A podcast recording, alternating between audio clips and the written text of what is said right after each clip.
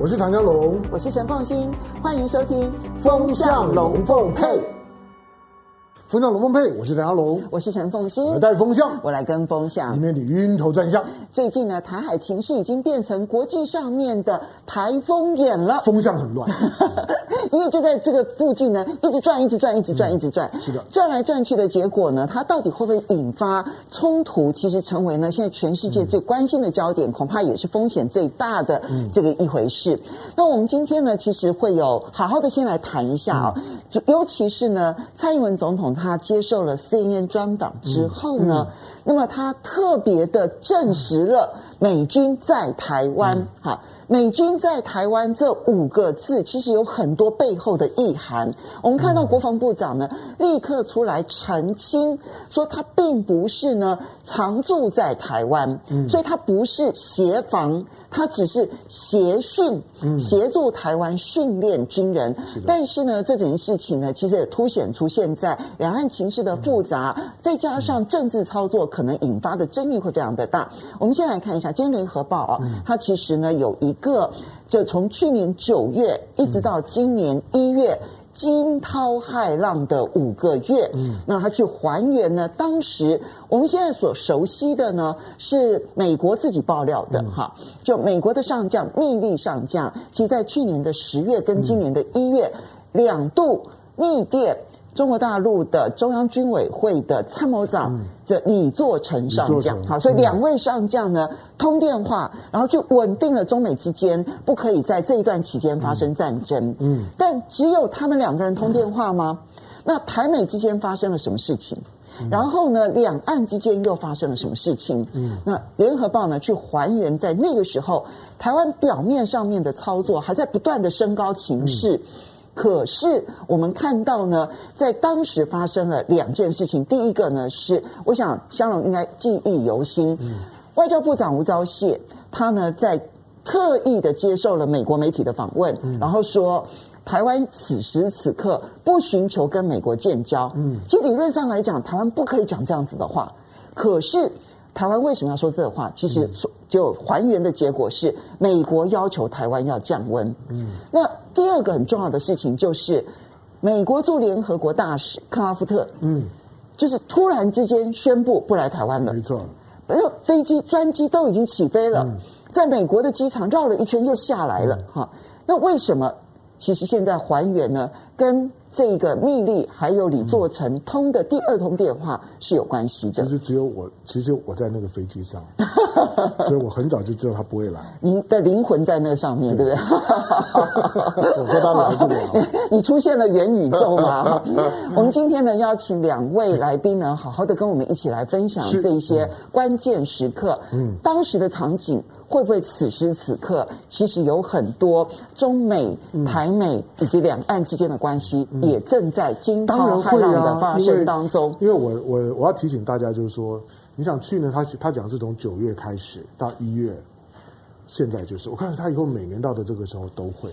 嗯，第一位呢是大家非常熟悉的郭正亮，Hello，正亮委员。大家好，好，正亮欢迎。第二位呢、嗯、是大家非常喜欢的雷倩，Hello，雷倩，欢迎。观众朋友，大家好。好，那我们刚刚其实看到联合报去还原这样子一个现象，然后我们也来看一下，就是呢，那么蔡英文总统他在接受这个 CNN 的专访的时候，他其实讲的很简略。美军有没有人在台湾？有，有。好，那人数多少呢？嗯、哦，没有大家想象的那么多。嗯、美军在台湾，由蔡总统的嘴里说出来。到底目的是什么？正亮，你的解读？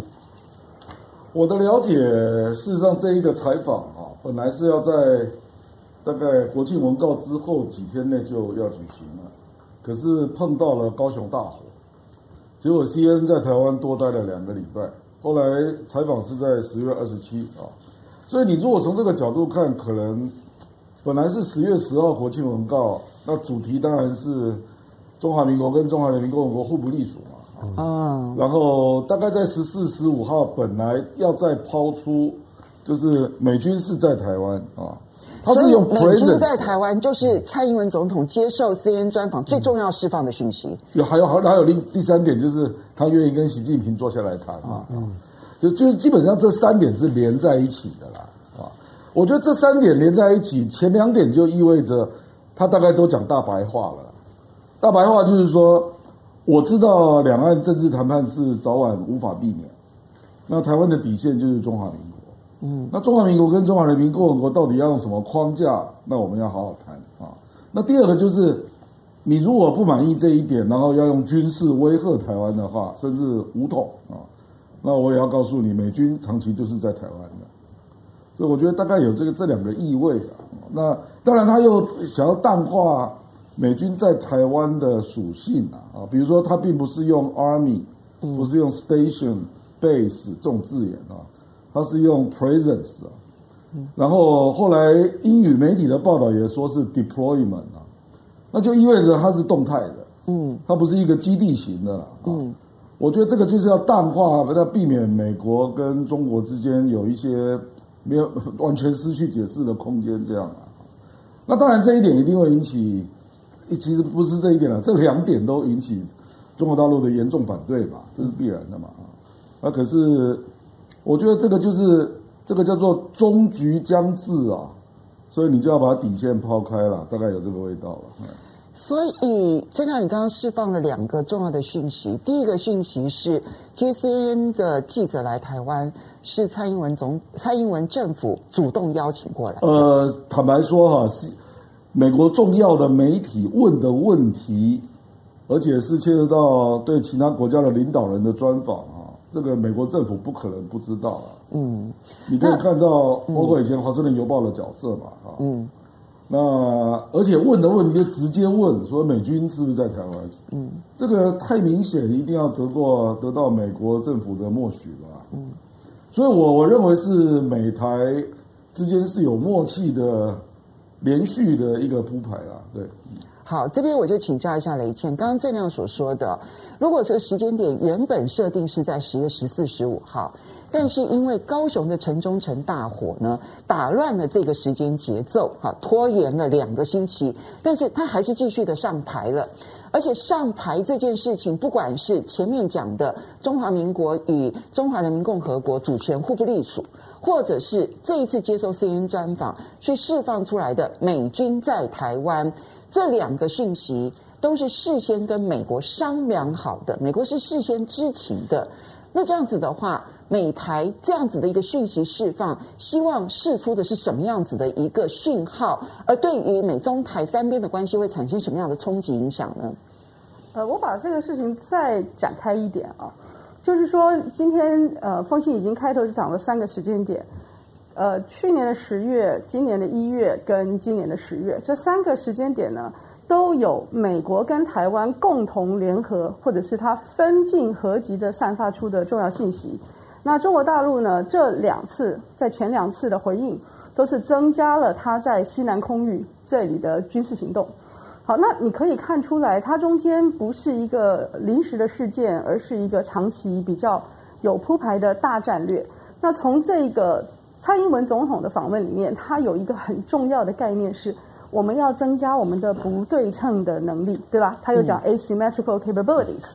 那么大家回头去看什么叫不做对称作战的话，就会比正亮在这个时候的解释更为紧张一些。嗯，因为不做不对称作战中间呢，最关键最关键的其实就是文化的不对称，cultural asymmetry。那这中间就是。我有一系列我建立的价值，凤馨刚刚讲了民主，再上我建立的一系列的规则，譬如说自由航行，然后再来就有一系列的规范，就是那些 rules 啊，这一系列的建立起来呢，当然就是把它指称的对象更加的军事化、妖魔化，因为这个不对称作战就是有一个很大的军事权强权呢，跟一个很小的军事实力的作战方法，所以他用 cultural asymmetry。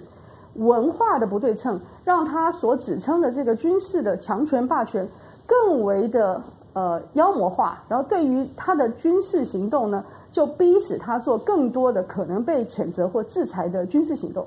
这个其实是不对称作战中间很重要的一点。所以我们回头来看，因为今天虽然很多的时间要去讲这个军事啊，那正亮刚刚已经大大部分讲了，可是你看 CNN 整个的铺排是什么？就是台湾是一个呃全世界。呃，中文的唯一的一个民主国家，先把价值拉的，价值拉高。了，然后再来说这个地方的人民呢有自我选择的权利，两岸的关系，蔡总统很清楚的说，我们现在的状态是对岸对我们敌对升高的结果，所以他就把中间的规范，就是国际上面的那种呃国际法的规范呢，再重新的巩固一遍，然后再来再讨论现状，所以它中间是非常有铺排的一个呃看起来非常温和有礼，可是如果你是对面方，会觉得你高度挑衅的一个访问。那在这个情况之下，最后讲的，就像刚刚讲的第三点说，哦，我们大家要坐下来谈。那对方可能说，你创造了，你意图创造了这些国际上面对于中国大陆的武力的恶意，好，还有各种的可能的未来的发展。现在你说要坐下来谈，其实就是在创造一个进入谈判的势头。我记得我们在三月阿拉斯加的时候讲的，美国说我们不会，我们去的时候一定要 from a position of strength，大家时常翻成实力地位的谈判，其实谈判就是有高跟低，所以它的意思其实是我们进入的时候，我们是一个强势的位置去谈判。那么蔡总统的这个非常精心设计的访问里头，除了巧妙地释放出美国跟台湾坚若磐石的。准盟友关系以外，我放在引号里面哦，坚若磐石的准盟友关系这几个字我放在引号里面。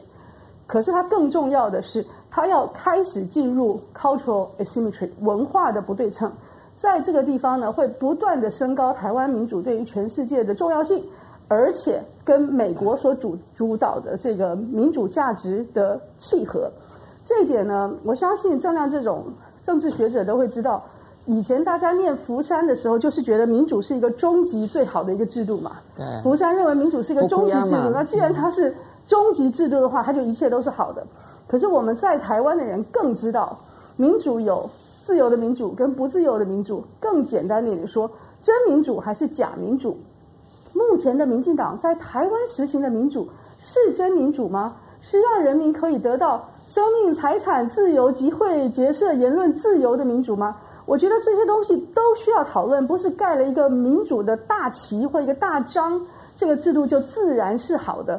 这种太过简单二分法的辩证，其实在台湾很多的人都只能敢怒不敢言。可是美国却因为能够盖上这个章，大大的去支持民进党的政府，而使得甚至台湾的在野党都会被他盖上可能是跟中共同路人的这种帽子，完全否认了。台湾的人民不一定完全都支持现在的政府，而且台湾的人民并不一定完全是在一个自由的民主底下生活的事实。嗯，所以我们看到蔡英文总统他接受了 CNN 专访之后呢，其实他说美军在台湾这件事情。差一点点被国防部长邱国正破了局，因为邱国正他其实从他军方的立场来看的话，他觉得这太危险了。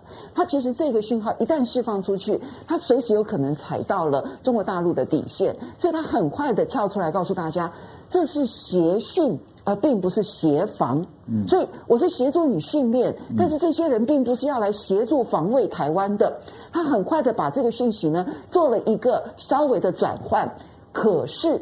显然有人并不希望像邱国正一样把调子给降低，所以我们看到在国防部内就有人很快的释放出一个讯息说：“哦，现在的美军在台湾跟过去马英九时期的时候的美军在台湾是不一样的。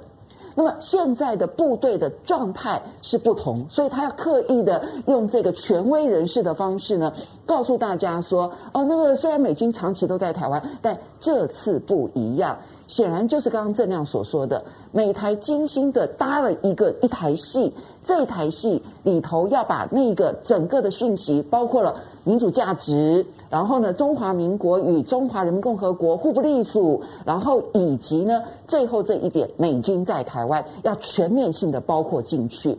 但美台这一出戏，中国大陆会如何的反应呢？这个大陆方面一定会很困扰，就是说以后如果真的真的两岸发生军事冲突，真的武力犯台的之后，他还要多处理二十几个美军战俘，这个这个这个这个会会有点麻烦，就会从两岸的事情变成中美的事事情啊。大家听的时候我在开玩笑，哈，嗯嗯。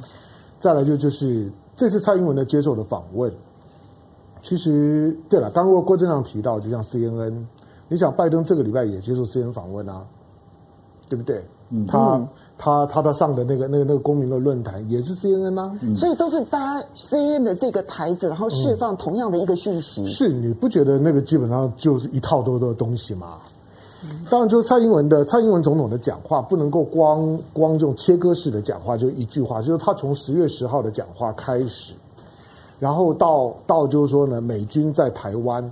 这这种的论述的方式，已经已经成为后李登辉时代的许多的外力呢对对台湾的诠释的标准论述，就从中华民国在台湾，什么东西都要在台湾，美军在台湾，AIT 也是一样，美国在台湾。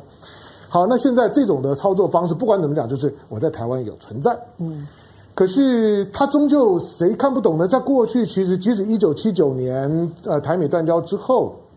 协呃协防条约停止了，可是大大家也知道，美军并没有全走啊，就是没有走到一个都不剩了。嗯，就他还是会有一些的顾问啦，有一些训练啦，有一些有一些帮你做维修的啦，等等，这这些都还是呢在台湾数量不多。坦白讲，就数量不多。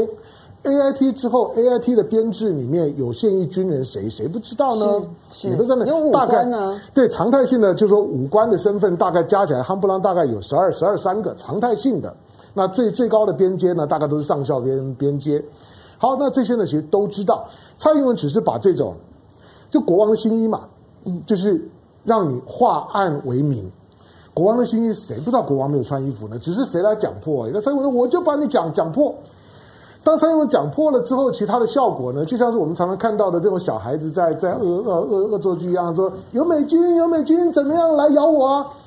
他其实无非是一种另外一种的机，你很讨人厌呢。对了，我的我的我的我我的说，你你你你看他讲话的方式，他要去他要去引起的那个效果，就就这样来咬我，啊来咬我。啊对啊，有美军在台湾了，我告诉你，真的有哦。那但是接下去就是看看北京，因为北京到现在为止，解放军我说了，他到十月到今天二十九号的时间，二十九天。解放军呢进到台湾的防空识别区有十六天，十六天你觉得很多吗？不，这是今年以来最少的一个月。那他他总数量其实是最多，但是总总总数量就是一号到天数是最少，对，就一号，你要你要把它前后前后算一，因为一号到五号它就来了一百五十架次，那个扣掉了之后，之后连架次都是最少的。嗯，那你就知道他可能他在他的想想法跟过去不一样了。过去我们会知道他有些制式反应，那个制式反应就是当你讲了什么，他一定要做点什么，而且经常呢，他他无计可施，所以他可能都是用军事反应，让国际社会感受到我不高兴，而且你们不可以这样做。可他这次却用一个相对沉默，除了二十七号前天来了七架次，包括两架武装直直升机，那个事是特别的。嗯，其他的基本上面呢，都都是相对静态反应。你每天看到的其实都是运八啦、反潜机啦，然后呢远远干机，大概都是呢慢速机居多。他显然有一些不同的想想法，所以。现在大家在在看的，我我我我知道了，就台湾现在最大的问题就是说，整个国际社会都说台湾很危险，但是台湾却不紧张，因为大家也不知道怎么怎么紧紧张，狼来了听多了。那我们现在只能够讲，就是说，美国呢同时在好几个方面在操作台湾，一方面对蔡英文的两国论，美国也也没有讲话。嗯。第二个，美国呢主动操作二七五八号决议文。嗯，想要把台湾往国际社会推，嗯，那这个北京呢，倒倒是透过发言人，外交部跟国台办同同时反映了，OK，但是呢，蔡英文在强调就是说美美台之间其实是仍然维持着紧密的军事的互动的关系，这个北京方面也在发言层次有反应了，可是蔡英文所希望达到的，包括跟习近平之间的对话，你看就知道习近平绝对不会跟你对对话。不要说有没有九二共识，你看他的发言顺序就知道了。他挑十月九号在十月十号以前讲讲话，他就是不跟你对话。他讲完了之后，你讲些什么我不 care。十月十号你蔡英文讲完之后，习近平又有两次讲话，包括了二七五八号的决议文，包括了解解释呢解释呢所谓中国大陆的民民主的理念的问题。习近平其实这段时间公开的演讲不算少，可是有关台湾的问题，他几乎都不说话。我觉得那个是比较值得台湾注意的，就是他给你的信号清楚，他不跟你对话，但是你要继续玩到怎么样的地步？我认为现在北京的思考跟未来可能的行动方式，跟过去我们想的都不一样了。所以不管是军方、陆委会也好，可能都是要重新思考。我唯一建议的就是说，虽然陆委会这这两个礼拜，陈明通主委都是告诉大家说打就哭了，不不不是陈明通了，嗯，国安局长是陈明通，然后那个对对对对对，邱泰山，对，就说之之前呢是是陈明通是是国安局局局长，然后现在是陆委会主委。国安局局长告诉你说，蔡英文总统任内不会有事。嗯，那陈明通呢？啊，这个呢，这个呢，在在邱泰山呢，是是是告是告诉你说，看不出呢，看不出的，就说他的海峡呢，两岸之间的这样情势有急剧升高。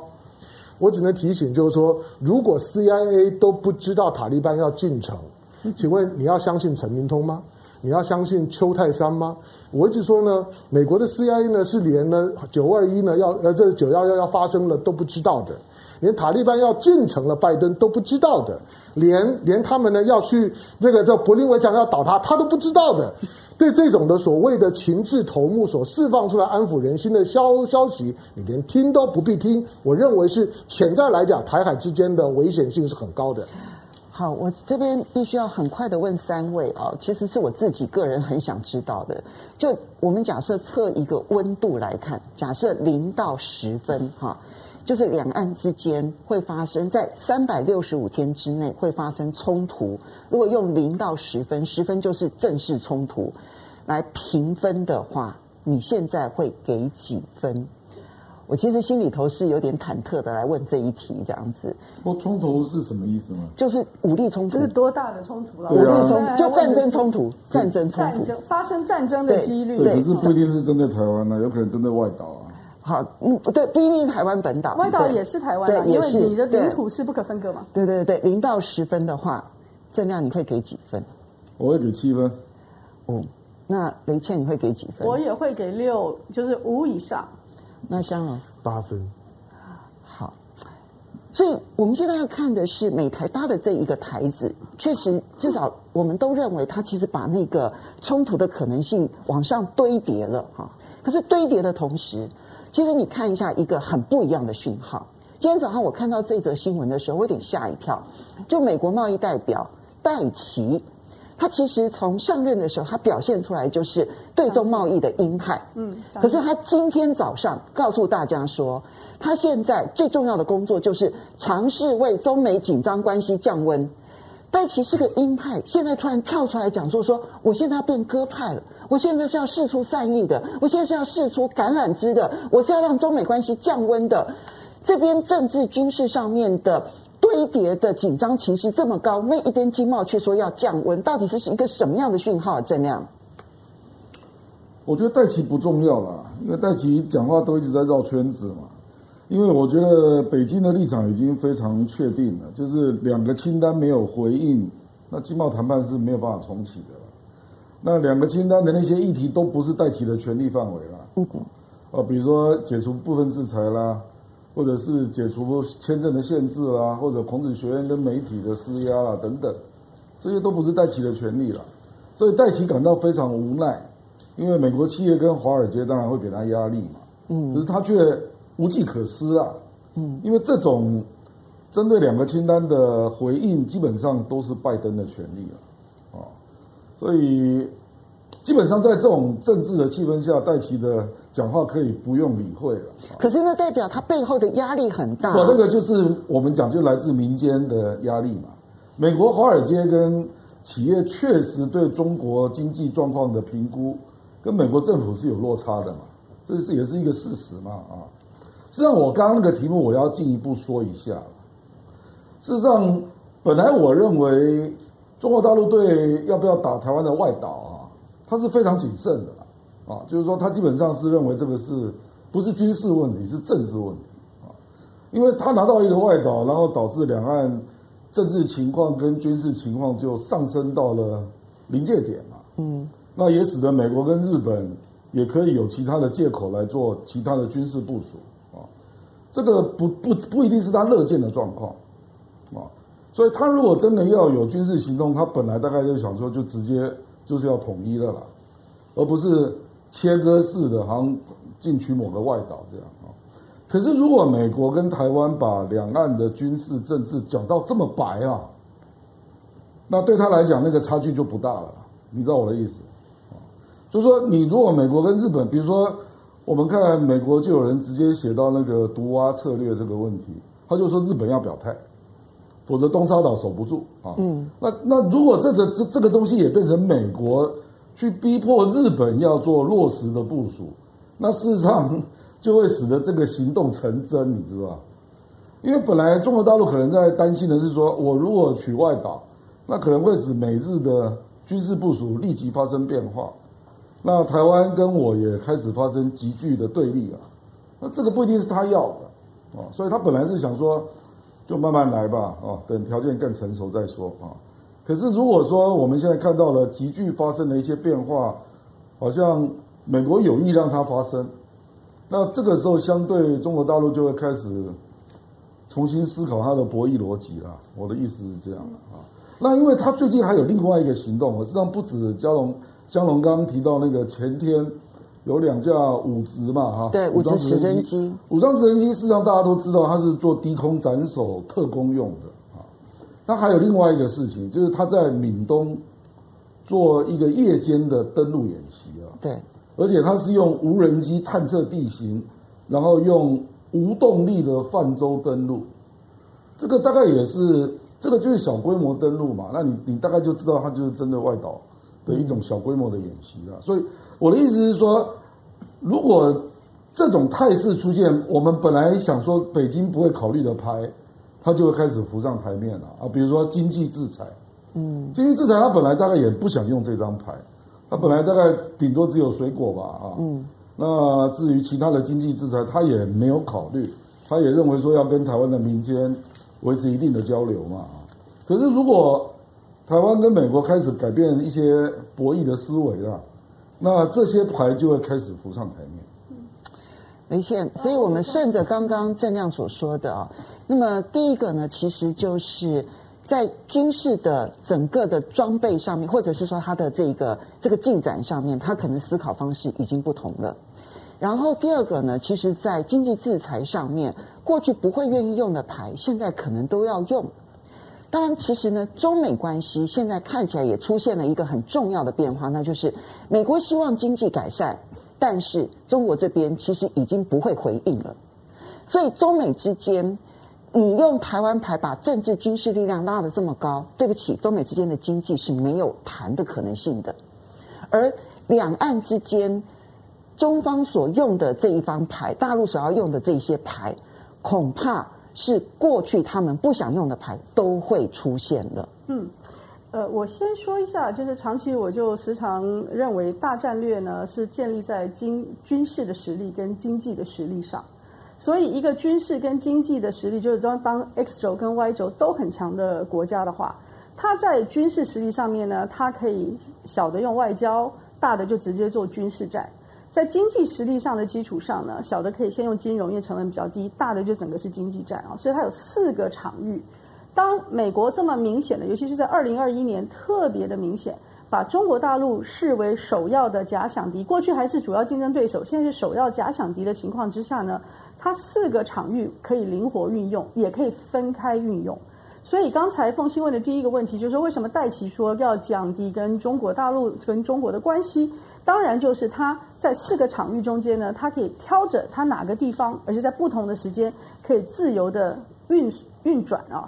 那么，台湾如果过去跟美国没有这么近，经济金融牌伤到台湾的机会少，那中国大陆对于台湾的少部分，譬如说刚刚凤馨讲的水果的这些都是单方的。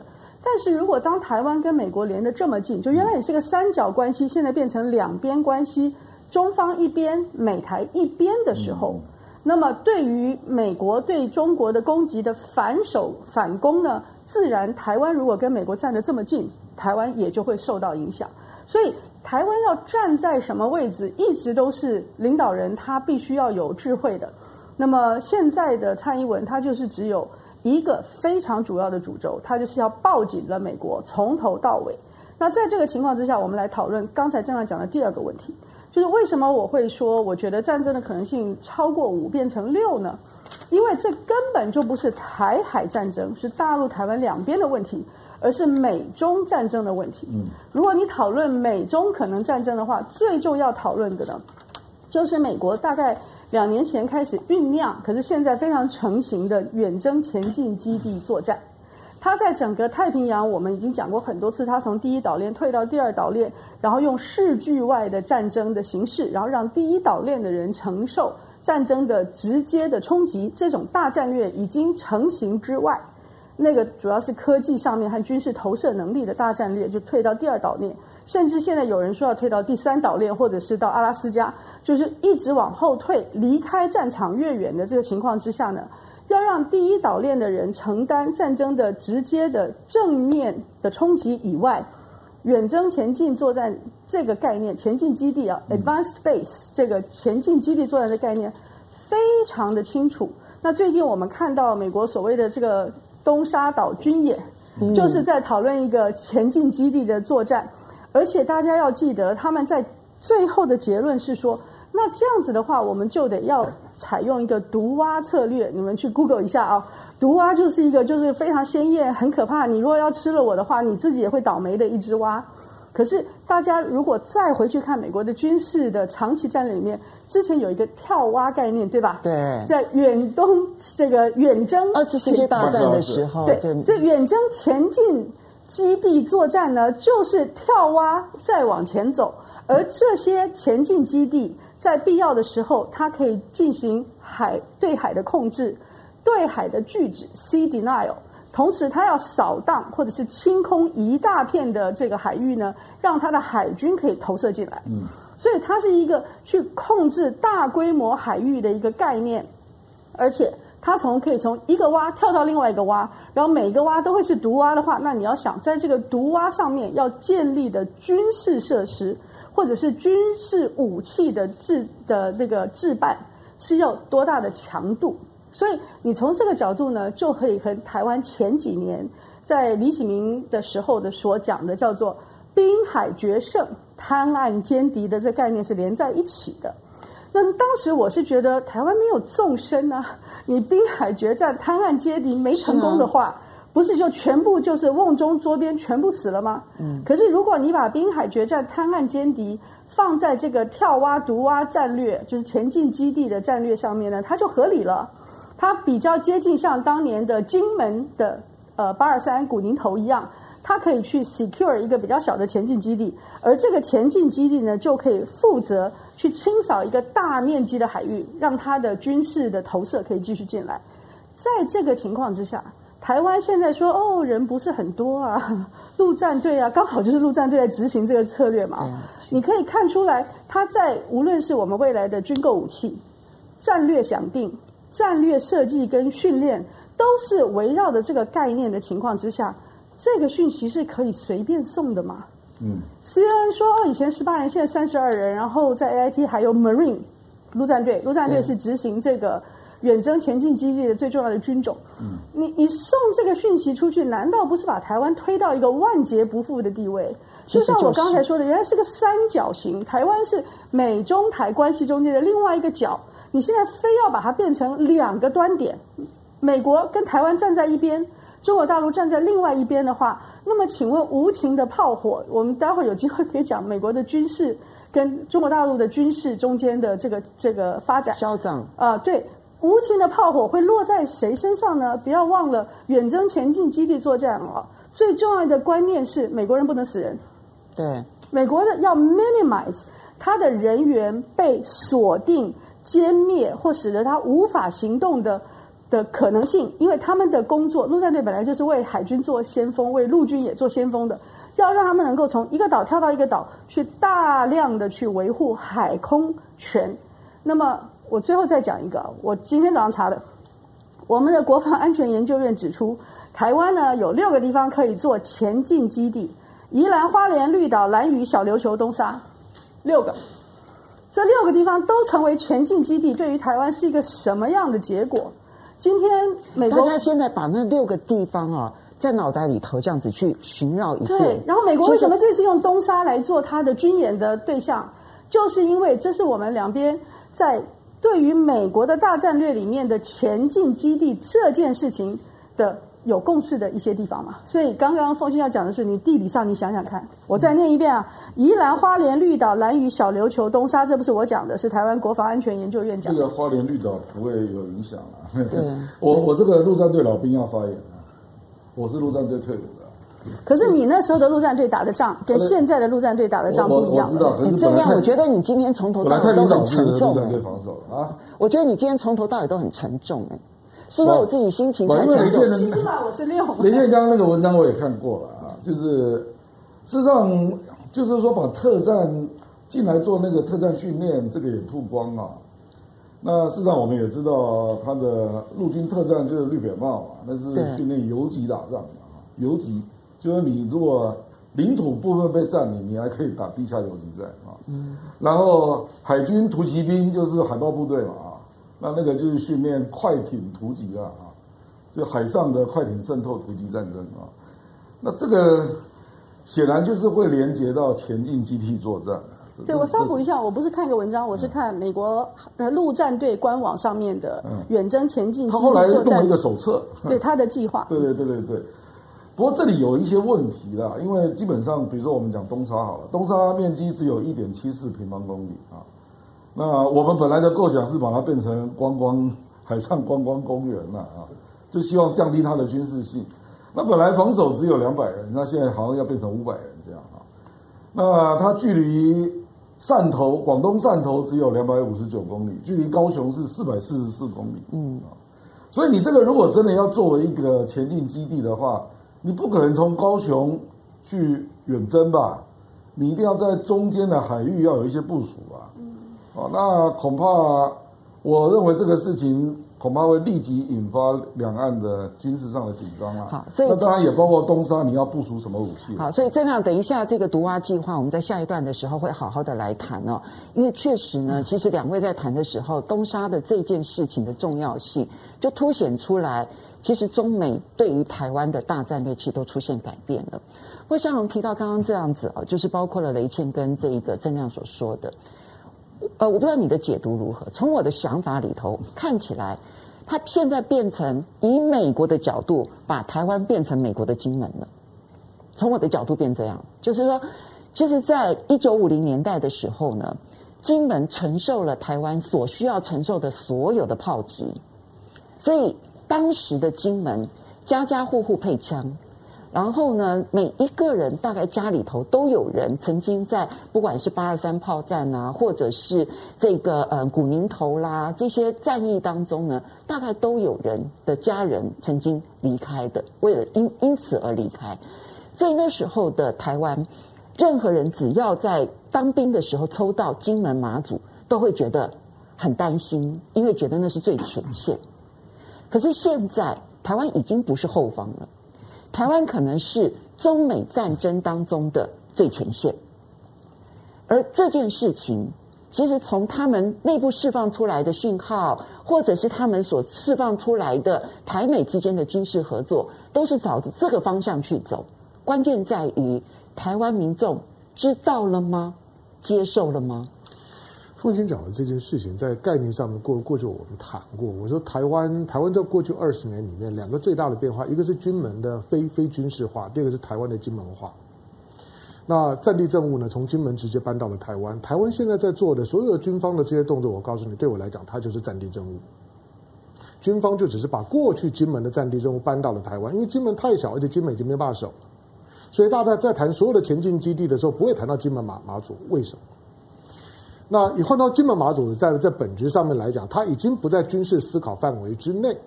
那因此呢，即使你谈到夺岛演习的时候，你也不会想象说他要去夺个马祖、夺个金门干嘛呢？这个本来就跟我的一日生活圈，这两个岛都是一日生活圈，就是你去拿金门跟马祖，它已经没有那种政治上面的紧张感，那意义是不大的。那台湾人会不会意识到，就是说台湾现在在执行的呢是台湾金门化？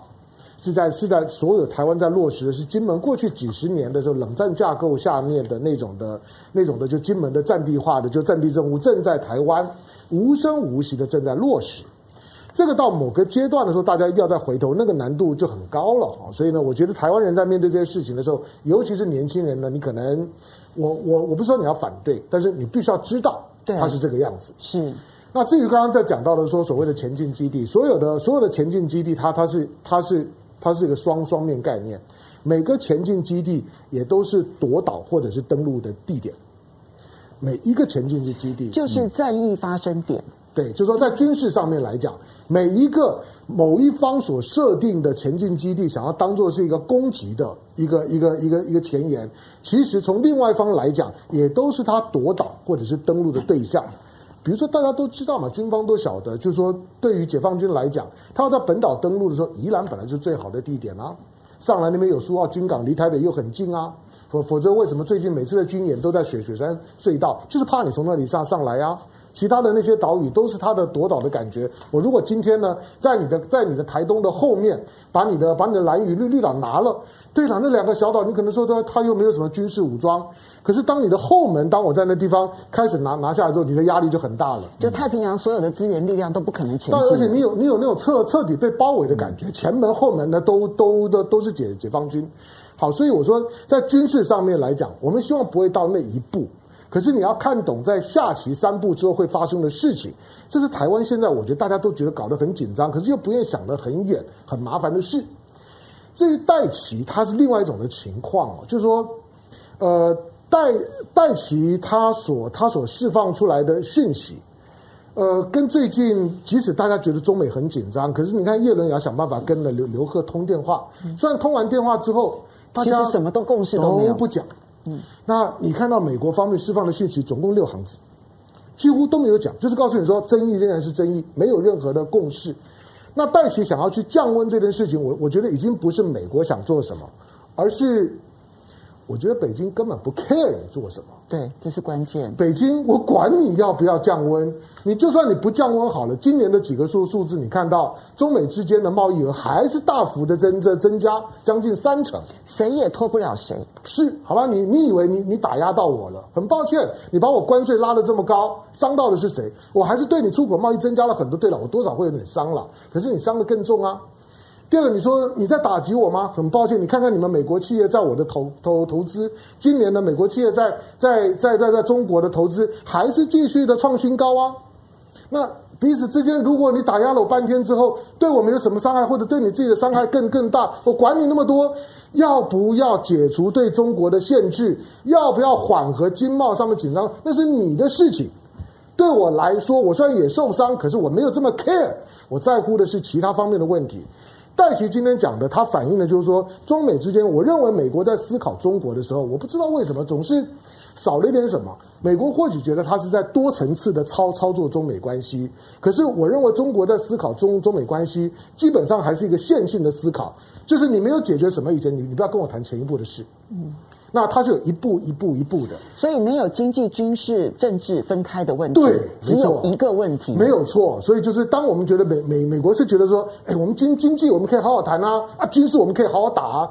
从中国的角度来讲，说你在跟我讲讲什么东东西，所以大家的那个思考的逻辑就是不一样的。所以今天你看到美国在释放什么讯息，我觉得不管蔡英文也好，拜登也好，这段时间他们都只在做同一件事情，他们都希望有点有点动作。然后呢，来缓和自己内部的压力，那才是重点。好，我们很快的回应几位网友的这个留言。谢谢王泽的懂内、嗯，他就他说说香总来宾这么强势，当、嗯、然你要少讲一点话。对对对对对，今天开玩笑的。好好来，嗯，叫我官人。好，谢谢你的抖内。他说郭正亮才华横溢，学富五车，满腹经纶，可惜蔡英文不用他。郭正亮真的是天才的悲剧，好 好，好是台湾少数能够跳脱意识形态束缚、冷静看世界的人。我要当刘土力，过了好的人生。嗯，好来，然后当然翠，当然翠呢，他也抖内了之后呢，他的他说，其实这整个节目呢。唯一的负评啊，就是只有一个小时，时间太短了。嗯、哦，对，我觉得你讲的还蛮对的。那么洋葱，谢谢你的抖内，他说希望龙凤有机会能够分析一下比五统或者合统更难的治理问题。这个确实是后续，我觉得我相信中国大陆的棋盘里头，其实这件事情是台搬到台面上了。正亮，你同意吗？是了，可是时间点不是在现在。好了，OK，好来，辛超峰，谢谢他。呃，这个辛超峰说呢，台湾真的有那么重要吗？真打起来的话，几颗导弹就玩完了。现在的博弈点恐怕还是在跟美国搞经济和技术战哈。然后汪洋说，高看了台湾了，台湾不可能是美国的金门哈。那米娜米，谢谢你的抖念。他说，如果两岸开战的话，他认为美国还是不可能来救，因为到。的战争这个时候基本上是撕破脸了，所以呢，中国大陆可以趁这个机会呢，要求朝鲜去攻击韩国，俄罗斯也可能趁着两岸开战，而在欧洲有进一步的动作，因为美国在欧洲现在就会变成了空档期，所以你就会知道说，两岸的情势它不是只有牵涉到中美中台，它其实牵涉到的还包括了东北亚的情势，还有欧洲的情势。好，所以。也许不纯粹还只是台湾的问题。刚刚郑亮其实特别提到了，就是这里面的牵一法动全局，会不会连东沙都变得极为重要？过去可能对解放军来讲丝毫不去考虑，但是美国的这一个毒蛙计划，我们现在来看啊，美国的智库他们现在说有一个兵棋推演，如果解放军来攻打，就是攻下了东沙，他其实那个设定里头根本就不需要用攻击。他认为很快的就可以夺下东沙。如果夺下了东沙的话，美国几乎是束手无策。那么在台湾，当然这就要开始热议东沙的议题。我们来看一下国防部长邱国正的反应。邱国正讲这句话的时候呢，我说：“ 我觉得我好难过，我不知道，我其实都说不出口这样子。”邱国正说他勉励东沙的官兵。嗯，我死则国生。嗯，不管他上面是一百人、两百人、五百人，哪一个不是我们的兄弟？对，好，我觉得邱国正他讲这句话的时候，有他作为军人的悲壮。嗯，可是真的到了这个时候了吗？郑亮？我这个都是美国人的一些提法了。事实上，我最近还看过一个更离谱的。那个美国前那个战略顾问那个欧布莱恩，嗯，还建议台湾的警察局要装那个刺针飞弹，说做地下游击的部署就要做彻底一点，变成台湾会有至少几百个点啊，都有武器这样。那这种想法实际上都是同一个逻辑啦，就是说，就是要让事实上他也知道台湾打不赢中国嘛，所以他的逻辑都是在于说，让你。那个拿下台湾的损耗啊，让你有相当大的损耗，那甚至让你后续的统治成本非常高啊。因为中国大陆在考虑台湾不是打败的问题啊，而是治理的问题啊。嗯，还有它损耗多少国力的问题嘛，还有会引发周边美国跟日本怎么联手的问题嘛。我觉得中国大陆在考虑是这种问题，所以我才认为说他本来认为时间点还没到嘛，因为。美国跟日本的那个联手，坦白讲，你说岸田文雄，他时间也还不到啊。他说他现在国防预算要从一趴变成两个 percent 嘛，然后把那个冲绳诸岛都开始武装起来啊。可是那也需要时间啊啊。所以我的意思就是说，实际上，可是就是本来中国大陆在考虑，就是他认为他自己要做好相当的准备，他可能才会决定说，可能二零二五以后吧啊那。才会开始考虑军事的行动啊，可是如果说一切都被摊开了啊，说美国跟台湾的实际的军事政治上的合作，就像雷倩讲了，就变成一边了啊。嗯。那变成一边的时候，他考虑的就是中美博弈的问题了。那东沙岛对中国在南海的整个战略的价值当然非常高嘛，它变成是考虑中美博弈的问题，那不去顾虑。美日可能相应的军事上的回应的部署，也不去考虑台湾可能引起的一种更极端的一种对立状况，他认为那个根本就挽救不了，那他他可能就会做了，所以本来他不一定会做这件事了，那可是因为如果态势已经是如此的时候，他知道东沙的代价后果也是如此，那东沙本身的战略价值对他来讲价值非常高啊，所以才会有所谓毒蛙策略嘛，就说，哎。那我就要让你在占领东沙的过程付出很大的代价，最终还是守不住了，我认为守不住了。可是就是让你的耗损成本很大了。这亮，你刚刚在前一段的时候有提到说，因为东沙其实距离高雄远比距离汕头远，四公里，远比距离汕头远。所以呢，如果想要香港到这边也只有三百五十公里。如果想要把东沙变成毒蛙的话，他其实要做的事情就是必须要在高雄跟东沙之间去建立一个海上的一个。防卫的一个一个算是基地吧，好，或者是防卫的一些设设置。那一旦这个防卫的设置，如果真的现在看起来，这个美国智库它是要求台湾要做这件事情，所以美国不是有那个大型的平台舰开始开进来了吗？嗯，那个平台舰就是要做前进基地用的嘛。还有可能日本也要扮演某种角色嘛，我们现在还不知道，不然你把平台舰开来这开来这边要干什么？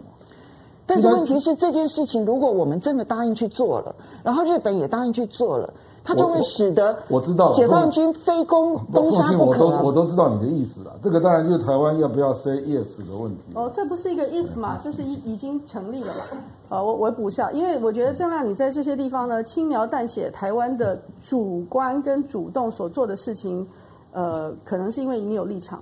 那为什么我说台湾已经做了？你去看明年二零二二年的国防预算里面，嗯嗯、台湾要布的是八四二八亿新台币，大概算起来是三百多亿美元，跟今年呢增加了六倍哦。所以说，然后八四二八亿再加上那些秘密预算的话，差不多一兆。对。那我们整体的整年度的政府预算呢，也才不到两兆。所以说，你可以知道它这个这个布局是多么的庞大。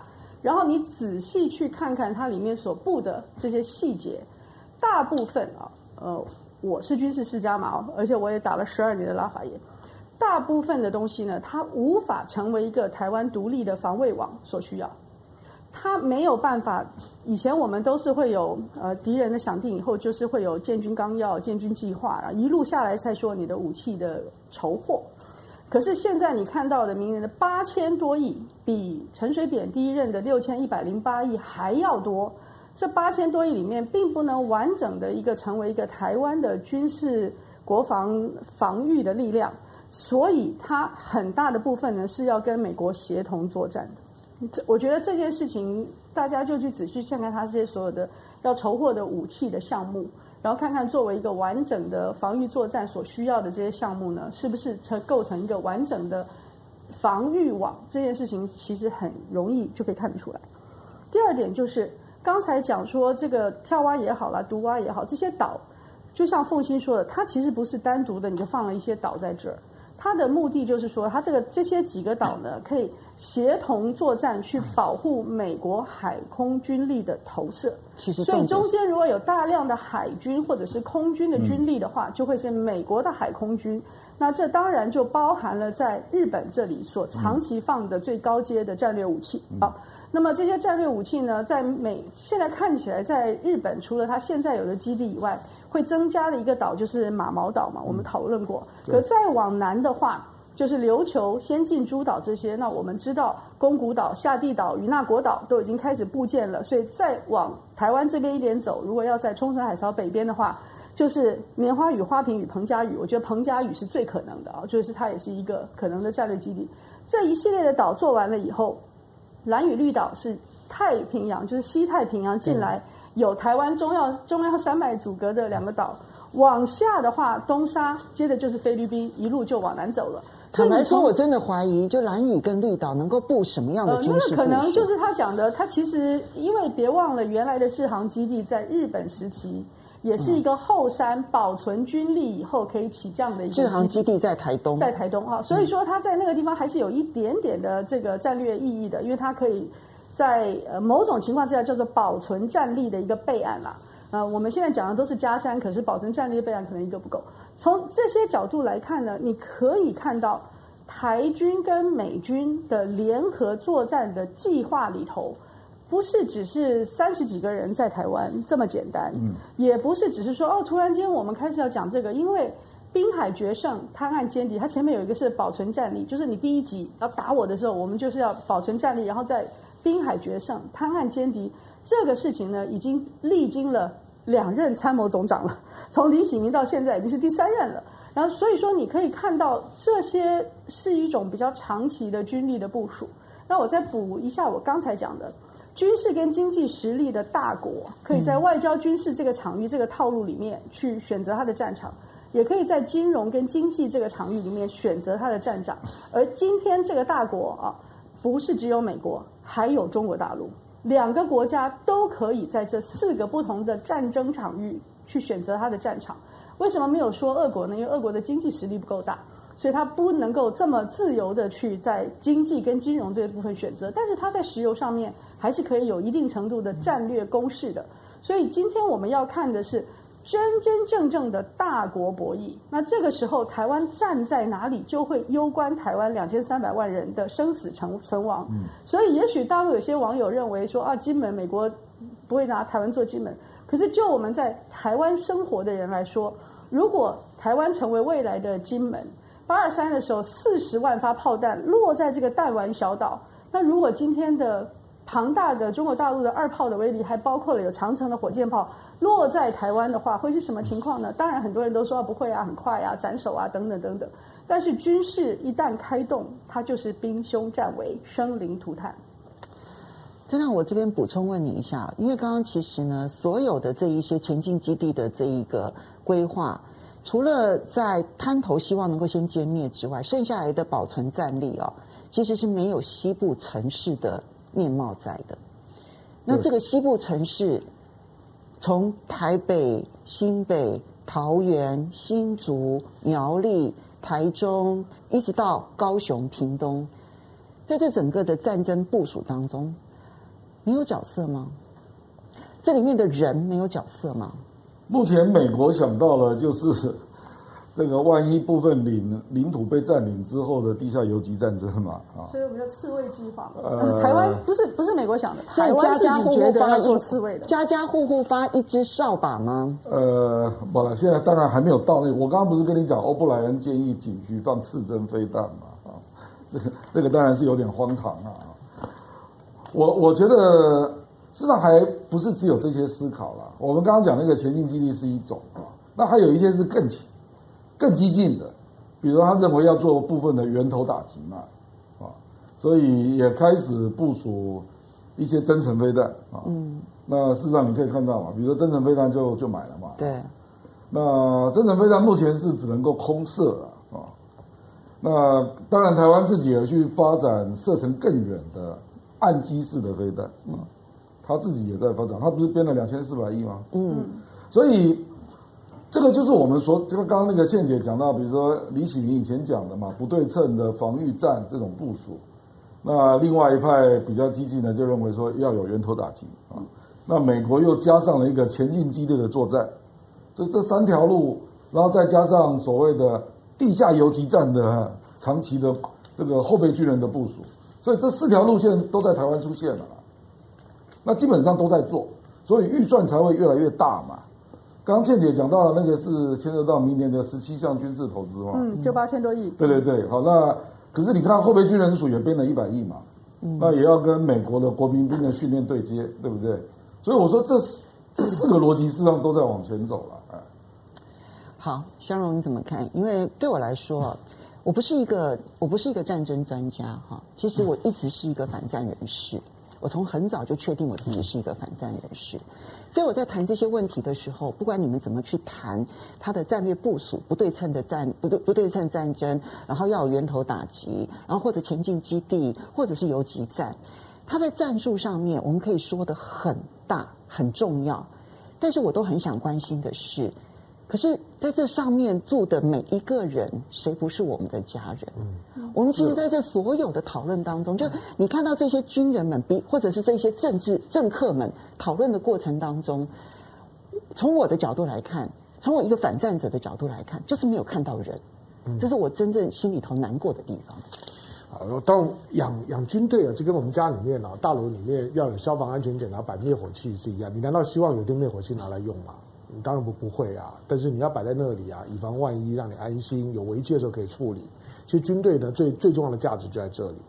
但现在当大家都在讨论要用的时候，我们刚刚讲就是说，台湾金门化这件事情已经是进行式，包括刚刚讲的像是欧布莱恩那种的观念，就跟过去觉得呢，觉得家家户金门都要把枪跟子弹放在自己的床底下一样。然后呢，你都有都都有战地政务，然后呢，甚至于呢，连金门的女生都有呢金门的这些女女兵的训练，你要搞到这个样子吗？现代的战争真的非常不一样，有有很多的观念，我想起来就觉得落伍。我我说在以台湾的岛屿的形态，以以及现在呢这种的导弹的覆盖的密度，台湾没有什么需要战战略保存的。没有什么呢，所所谓所谓的这种的军事力量保存。如果军事力量在战争当中还有保存，可以撤到后面，撤到了哪里？美国就不需要跑跑这么远。它就是一个没有什么保存的空间。我告诉你，只要打就是打到最最后，不管你喜不喜欢打，就打到最后。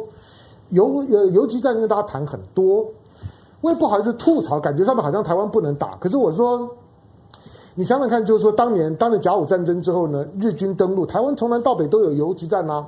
不，他其实也不过几个月了，就是在杀一杀之后，他就杀完之后，他很快的就就就都解决了。游游击战这种东西，没有我们想的这么的简单，这么耐打。好像是好像是个岛屿，它跟周围是不连通的。我把你封锁了之后，你能够打打多久呢？当然，现在两岸两岸之之间，刚刚正亮一开始都讲到那四个字，我心有所感啊，就是台湾把自己搞得大限将至。那那个那个那个是自己把自己呢往那个死路上面推。我刚刚是说终局，你是说对了，就是说终终终终局了，不是大限，好吧？终终局跟大限啊，有有有一点点差别。终局有一面的话，我们就是终局；可是没有一面的话，就大限。对，好，就是呢，是到底哪一边的大大限？你你总不至于觉得是解放军的大大限吧？不会吧？好，那现在呢？东沙岛其实解放军本来就有动作，你还记得？有一次长长荣的飞机起飞了之后到东沙岛没办法落地回来，对，因为那里是香港的飞航情报区，嗯，他就不让你下来呀、啊，你能怎么样？我就算呢不用战争，我告诉你，我让你连落地连人员的运补都没有办法。东沙岛过去晚上经常周围呢被所谓的渔船包围，包围之后你也都不用动，你每天看着那渔船呢吓都吓吓吓死了。他其实有很多的手段可以用，但是我不是说手段叫怕，我是说台湾为什么走到这一步？嗯，为什么走到这一步？你如果担心狼来了，那你为什么引狼入室呢？